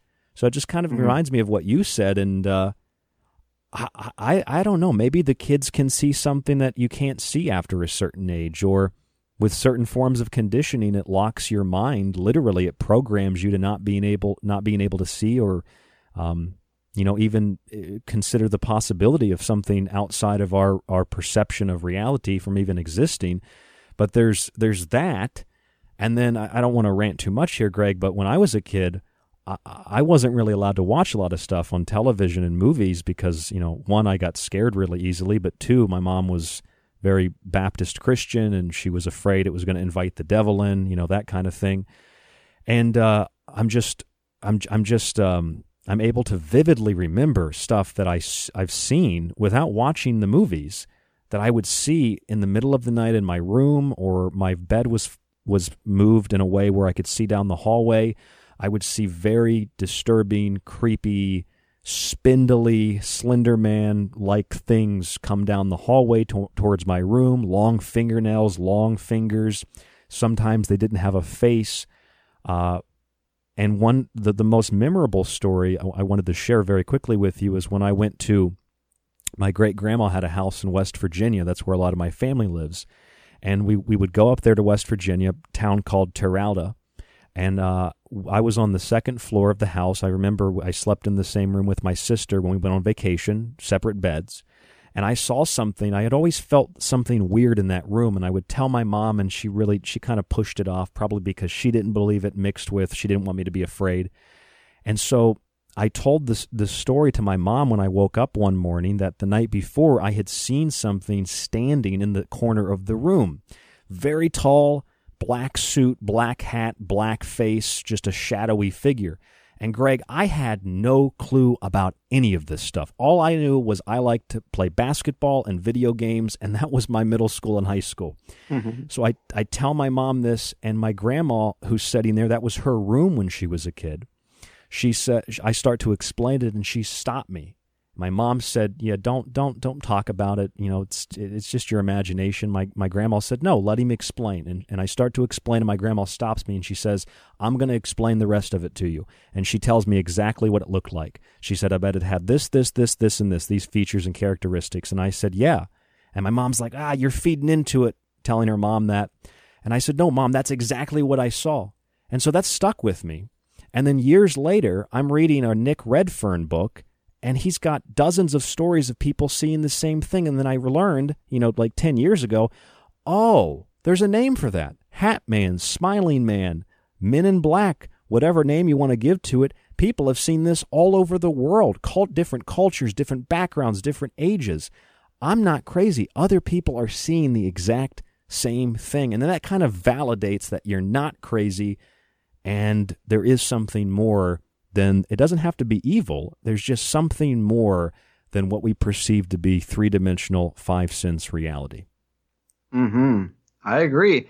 And being a person who's always been kind of extroverted and open to talking about weird stuff, it's just kind of like even before the show, it was kind of in my personality. I looked like someone that you could tell about your UFO experience, I guess. but a lot of people did tell me strange stuff that's happened to them. Like I've basically mentioned the two weird things that happened to me, the weird cryptid and the salvia experience, but like to me it's not enough. I, I hear some amazing stories from guests and I wish God, man, it would be awesome if uh, if I had experiences like that. But all I can do is take what I hear. And when it comes to friends I've made, electricians that have come to my place and seen like what's the higher side chats? And i tell them and they're like oh man you know my uncle was in the military and let me tell you this like everyone has a story either them personally or someone in their immediate family who was a pilot or something and they saw lights in the sky or they encountered a being at night. And i even have one friend who uh, he's a quiet guy he's very stoic uh, cool dude but i would uh, he's we share a lot in common in nerd culture. And so when these sci-fi movies would come out i'd always be like hey dude you want to go see this? And he would say no. And then one night his wife was like hey did you ever notice how when you ask him to go see a movie about aliens he always says no? And i was like well i didn't notice exactly but i guess now that we're going back over it yeah uh, i do notice that. He'll go and see superhero movies with me but why can't we go see men in black 3 and uh, she's like he's had experiences multiple multiple experiences visitations in the night. I'm like wow uh didn't that's interesting. So it can be all around you and you not know. Even at my wedding i had two friends from completely different circles who did not know each other. We're all drinking. Um one of them got to talking and starts talking about how at night he has these sleep paralysis situations where he can see a shadowy figure out of the corner of his eye and like as soon as his fear ramps up the being rushes him and then he blacks out. And he's had this experience for years. And then another guy was like oh hag attacks. Yeah i get that too. It's like what? And then they start sharing stories like two people who you know are remembering the same movie and they're like oh yeah and then it happens like this and then yeah dude yeah dude that happened and it's like what? Because these guys aren't making this up and and they had no incentive to do so and they didn't even know each other but they were happy to meet someone who knew those intricate details of this strange experience they both share. So it's all around us even though it can be easy when you get away from these conspiracy and paranormal podcasts it can be easy to to get right back into normal waking life. And the machine is very persistent with its machinations and your day job sucks and you just don't have time to think about this shit if it's not like something that happens to you. So it can be really easy to let the dominant paradigm creep back into your life. Like i said in, in high school i was a material atheist even though i saw a cryptid in kindergarten. I just convinced myself that that wasn't enough to justify the worldview when everyone else is telling me something different. So it's it happens way more often than people realize and it's a part of more people's lives in your inner circle it's just never talked about because of the ridicule factor. And that's been something that has kept this in the dark for a long time but i definitely think it's true. And i'm in a unique position where people open up to me and i'm always just like yeah i'm not surprised man. I've, I've heard stuff like that. Like it's everywhere yeah, and how do we typically put those types of experiences into an understandable format? Well, we usually do it based on belief. So if you were a Christian, people would say that those were demons. You know, if you right. believed in aliens in, in, in, some capacity, you might say that you were being visited or abducted. Or maybe if you were a Christian and saw something that wasn't so black and tentacly and slender and disturbing, you'd think that there were angels. I mean, I actually remember, Greg, uh, com- this is probably the most complete, vivid memory I have w- when I was a child. I mean, I must have been, I'd have to ask my mom, but I think I was like maybe a year old. I was in a crib. And my mom's told me the story after the fact years later, but I remember her in my room and I remember she came in and I, I remember saying it to her. This is the only memory I have of like a total recall. And I said, Mommy, you have an angel on your head. And I remember she hmm. said, "What?" And I I can I can see it. It was like almost like a an imp, you know, a little tiny creature like a fairy, but it was glowing in golden white light, and it had, you know, the kind of the traditional garb of what we consider an angel to be. So I've had experiences like that too, where things, man, but that was when I was a, you know, basically a baby, and I've had those experiences, and I guess I, I wasn't so, my personality was I'm not so easily, you know, dismissive of those things, so I guess it kind of stuck with me. And then over the years, I just developed an interest in all kinds of things. I had a radio show, so I had to learn something to talk about. And I just brought it all together. And you know that's kind of my background how I got into everything from health to the paranormal. But those things stay with you. And you realize that you know at the very least let's talk about them. And that's why we do the secret teachings on top of helping people and I imagine that's a contributing factor to why you do the higher side chats Greg Carlwood on the secret teachings tonight Yes absolutely man sometimes I feel fated to be in this position. And whether it's necessarily accurate or not, I like to live my life as if, you know, if things are difficult and the road is rocky and I'm having a lot of roadblocks, then that's probably not on my path. And I try to pivot to something that's a little smoother. And so I look at some of these things that happen in my life and there are other little weird things, and they almost cover the full spectrum of what the show covers in terms of like citing a personal example. And I think, man, was it always? First off, you got to talk. You got to think about like time and the the linear experience of time could be just a human illusion. Maybe all these experiences happen at once in some weird way. But I look back at life and it's like the universe put everything in front of me to give me an example to be like, okay, yeah, that's a thing. This is a thing. You know, that can happen. Maybe you shouldn't trust people in this situation. And it just feels somewhat fated. You might it seems like you feel similarly based on what you just said, but I feel like I am doing what Crowley might call my highest will. And uh, it's just been smooth since I started it, as opposed to trying to work in business management, which was always a struggle in 2008, I, I got a pay reduction at Sunglass Hut when I already was making a terrible wage. But they're like, 2008, we're tightening our belts, 5% pay cut. I was like, what? Everything was just so backwards going through that path, as opposed to just this, which is felt like a lottery ticket. And I am living in a paradise up until the point that 2012 transformed everything. But it's, so you, it is strange. You were working at a sunglass shop? Uh, well, my path through corporate retail management was Great American Cookie. Then I worked at Sunglass Hut, which everybody knows is like the corporate store in the mall that sells overpriced Ray-Ban Oakley sunglasses. And then uh, from there, I went to GameStop, which is also a a job that, at least in San Diego, like all these regional managers, they drink the Kool Aid, like, oh, we work for such a great company. And I was like, guys, none of us own a house and we're all like 30. Like, if you are running a million dollar store for a company, they should provide you a wage where you can own a house and have a family in it. Like, this isn't cool. Like, this, they don't respect us. And um, sure enough, I basically, because I couldn't keep all those things to myself, it was to the point where I was almost going to get fired, but I was like, I can quit. I got a good thing on the side and it's paying off. So I'll get out of your hair. I, I was thinking, I was thinking if you're working at a sunglass place, you could really uh, amplify your story there and just say you found a pair of Roddy Piper glasses and you saw the world in a different way. You yes, know? that's true. You can maybe fold that in symbolically. Um, yeah.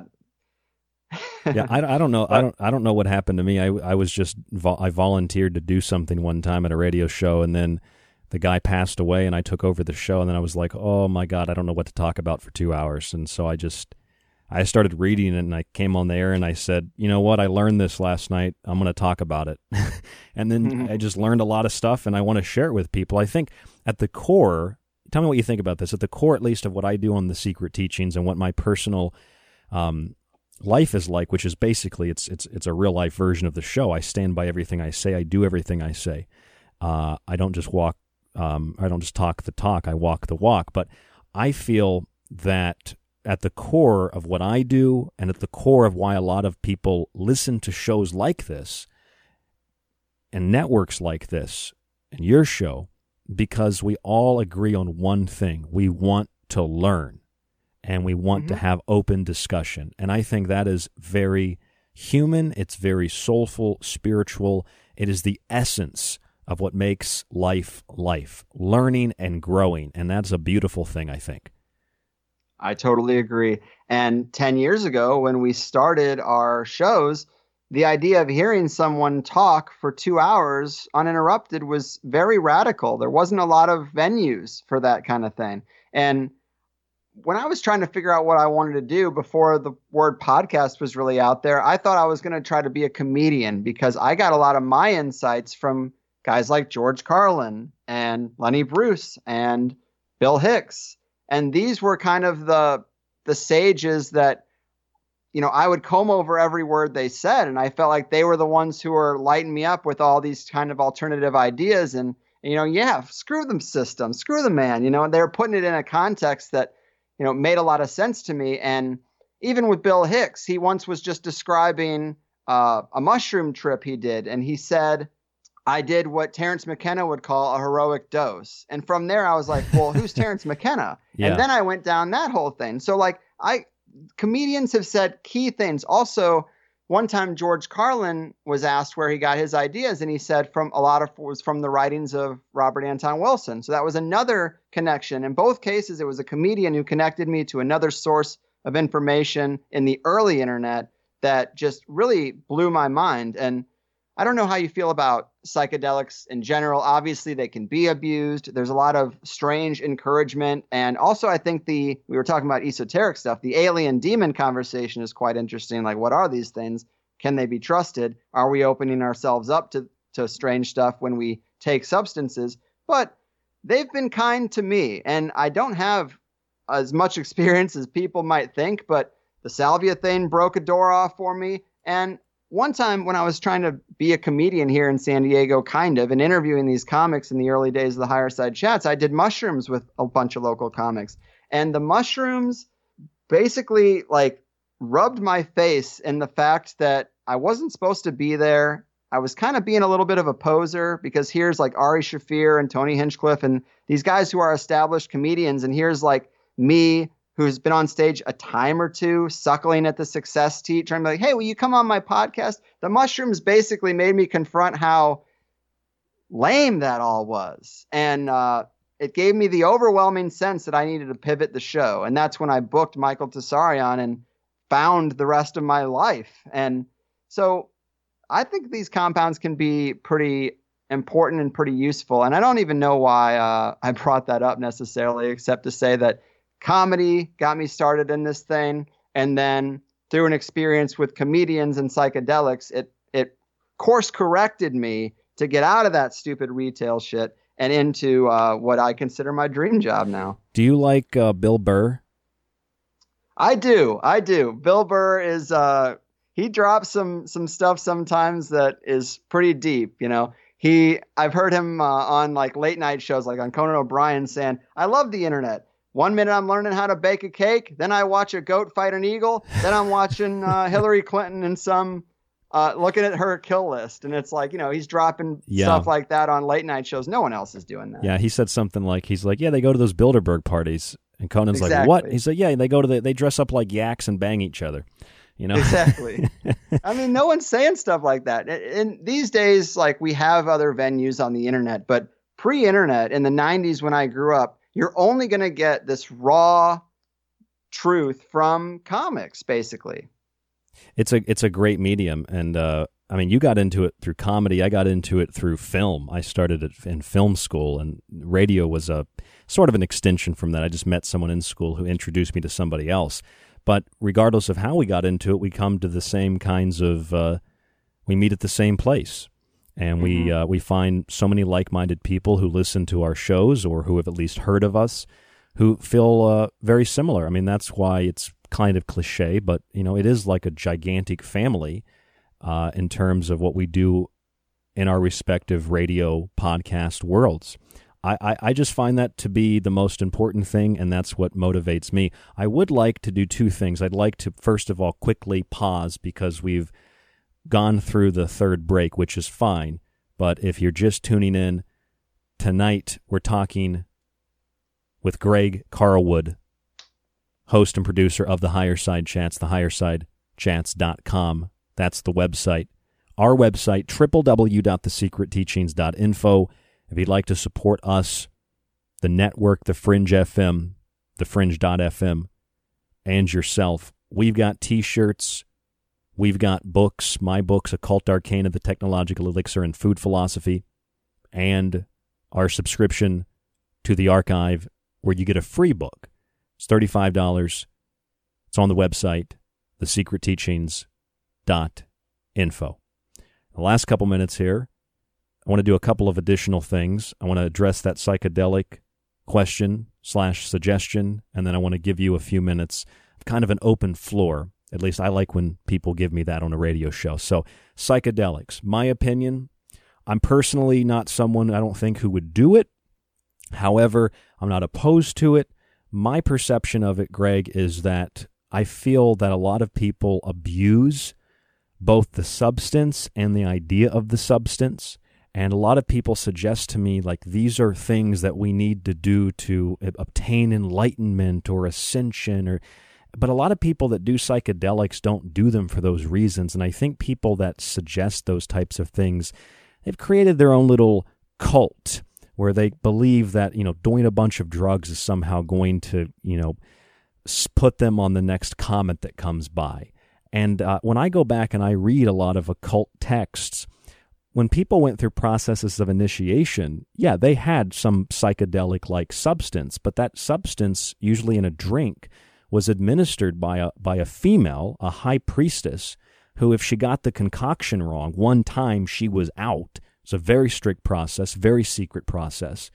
And they would abstain from drugs. They would abstain from sex. They would abstain from meat. They would abstain from pretty much everything but water and an isolated location, usually a cave or somewhere dark, where they could reflect on their thoughts for a number of days. And then they would be taken through this initiatory process that mimic the revolution of the planets and the life cycle of the individual, of the human. They would be placed in a tomb for three days after consuming this psychedelic or hallucinogenic substance. It would put them into a slight state of coma. And then after three days, after they had supposedly communed with the other side, the priest would come in, stretch out his hand, pull up the initiate, and say, whatever the name was, Greg, you are risen. It's identical to what Jesus says to Lazarus in the Bible. That's where it comes from. And then the initiate would be exited through the temple in view of the rising sun, which then made them a son of God. So that's where the tradition comes from. And in that whole process, nobody did a bunch of drugs to become initiated. In fact, they abstained from the drugs. So that was always my perspective on the subject. But otherwise, Greg, I don't care if people do psychedelics. I just don't like that it's kind of become a dogmatic, almost like a dogmatic religion where people kind of, it's like, well, if you don't do psychedelics, then, you know, you don't, you just don't get it. I don't like that attitude. And I don't think a lot of people that use them for that purpose agree with that either. Right. I'm with you. And what you described is really interesting. I believe uh, Freddie Silva wrote a book on that called The Resurrection Ritual, and I interviewed did, him on yeah. Easter a few years ago. Um, but there are other traditions too, like uh, the ayahuasca tradition or the Hopi Indians have their traditions. Like indigenous cultures have pretty much been doing psychedelics or exp- explorations of the more than material world for as long as there's been people. So I think it's something that really is in the DNA of humanity to push up against reality and see what's behind the curtain a little bit. And yes, in today's world, it's definitely off the rails. And I am reminded of, I believe it's a Timothy Leary line of once you've got the message, hang up the phone, which is like, I've only done salvia maybe five times. The first time was so transformative, I had to do it a few other times to like really digest what happened. But then I stopped doing it because it was the the returns were diminishing slightly, but I got what I needed. And I'd say the same for a lot of, of the compounds that I've used. Is like once you received this overwhelming message, like say from the mushrooms, that I should change what I'm doing, and here's how I should change it, and then I change it that way, and my whole life changes for the better. I mean, I have to give it some credence. Yeah, that's but fantastic. I definitely think you can abuse those things, but you can also abuse Tylenol. You know, you can abuse uh, pretty much everything. Yeah, I, I, I mean, my personal pet peeve is that I just, I mean, I've been to a lot of conferences and uh, talked to a lot of people, and I, I don't know, Greg. I just, I have a personal pet peeve against people who are like, dude, you got to do the psychedelic to understand what's going on. You know, I had these revelations. We're being lied to. It's like, man, I figured that out by reading books. I don't need to do a psychedelic, but I'm open to it if it was under the right conditions. Just Mhm. don't, you know, don't expect me to do it. I, it- I agree. I agree. This this I don't know. uh, Last question, and I'll give you a moment to to kind of express any final comments. But what do you think about? I'm going to think of how to word this appropriately. What do you think about the the quote unquote New Age conspiracy, uh, conspiracy Illuminati confirmed? Uh, I don't know what to call it. Ascension. Except, what do you think about all that? What what is that? I feel like a lot of that is just a con. A lot of that is a game of telephone. People have misunderstandings of what other people have said. And a lot of that's really taking the substance out of what so many of the people that you've interviewed and I've interviewed, you know, have documented in books and researched and people that are just big time, you know, heavyweights or people that aren't heavyweights, but they, they, they have well documented evidence of what they're suggesting, what they're writing about.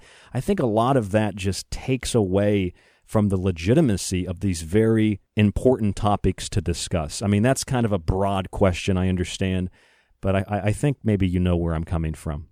Yeah, well, the terms you use there to describe a certain shape of a certain segment within the world of conspiracy makes me think of a few things. I mean, QAnon would be one thing, which I'm definitely not a fan of, and uh, I'm constantly battling uh, people who write me emails about the fact that I don't think the answer to systematic oppression for centuries is to finally we just need to trust the president. I mean, every solution ever is like, here's the savior for you. So I'm really not a big fan of the QAnon thing. Plus, I mean, Hillary Clinton's been under secret indictment for how many years now? Two or three years? She's been under secret house arrest, says QAnon.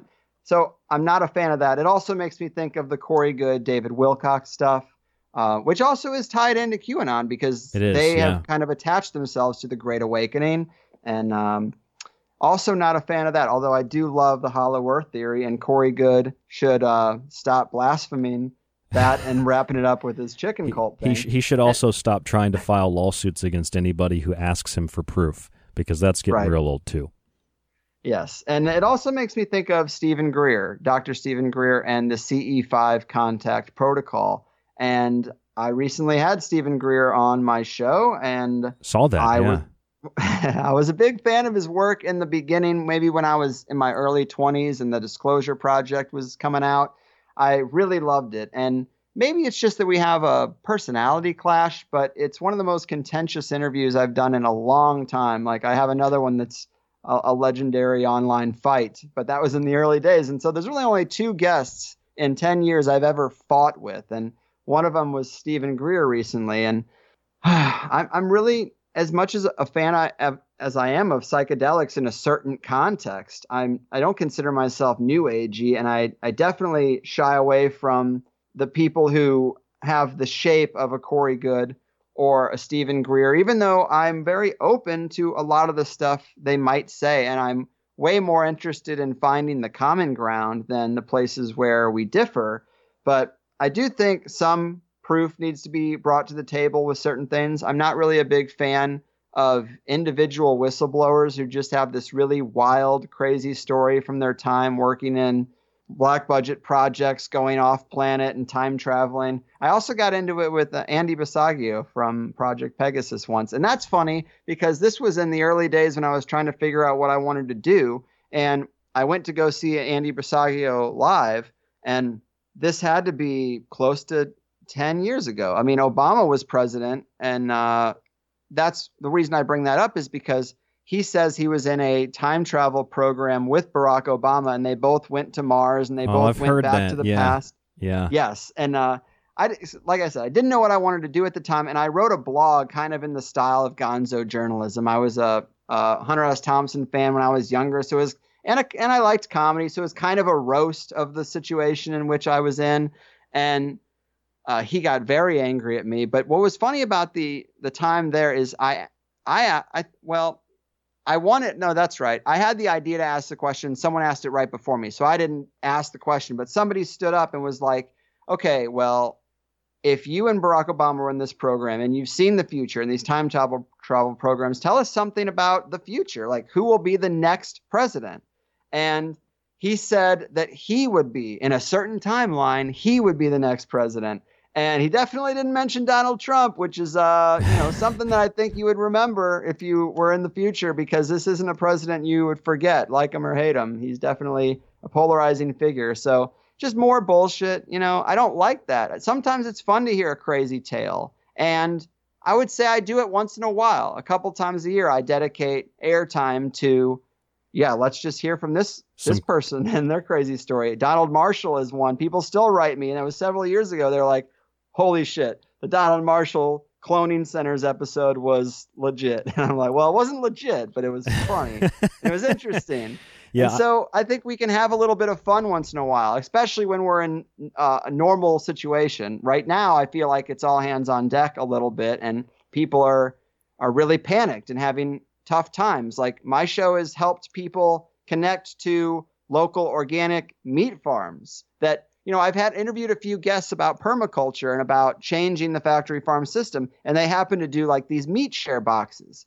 And at the time, some people might have gotten into it, but now I've gotten a lot of emails. Hey, who is that guy you interviewed who has a farm in Michigan and is selling meat? And it's like, yeah, because that's suddenly very important where you're getting your food from.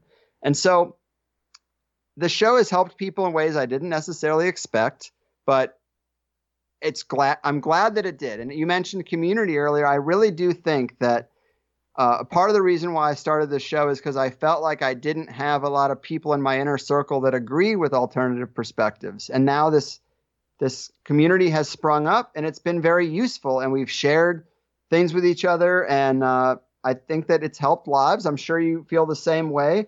And I'm just really, Hmm. I'm hoping that this is over soon, but in the back of my mind, I kind of know, sadly, or feel that this will be the new normal because this is a very low bar for these draconian systems that we've got on us right it now. Is. And I can't imagine that this won't happen again next year and the year after that. Like, why wouldn't this just be part of life now? We're still taking our shoes off at the damn airport. Like, these things don't typically go away. And I'm so sick of seeing masks. It does psychologically affect me when I'm out and uh, I see masks. I do have some friends that are willing to break quarantine to hang out. And when we get together at one of our places, within 10 minutes, it's like nothing ever changed. And the outside world doesn't matter. I'm having a great time, laughing, joking, endorphins are being released. And then I go out to like Target for milk, and it's just like, whoa. Uh, yeah, it's things like are pretty crazy out here. It's like you stepped and, into a brave new world. Yeah, yeah. This and what it is. I guess I've been trying to somewhat ignore it um, as much as I can. I've always said that I have one foot in the system and one foot out because partly for convenience. Like I've interviewed people probably like you have who are like, I'm not getting a driver's license. I'm not paying my taxes. and it's like, yeah. okay, well, that's a very tough life you've just made for yourself. So I have one foot in, one foot out, but I do feel like the campaigns that are being implemented right now are are making it very hard to live like yeah. that. I, it's going to be full opt in, it seems. Uh, we have to be aware of this. It's not negative. If we're aware of it, it's not fear porn. It gives us the power with the awareness to have an understanding of what's going on so that we're able to fight it. And on the note of uh, those kinds of guests, I interviewed a guy named Eric Dollard one time. And I don't yeah. know I don't know what he was talking about, dude. He came on, he was he was saying something about how he moved out to the woods and there were devil trucks chasing him.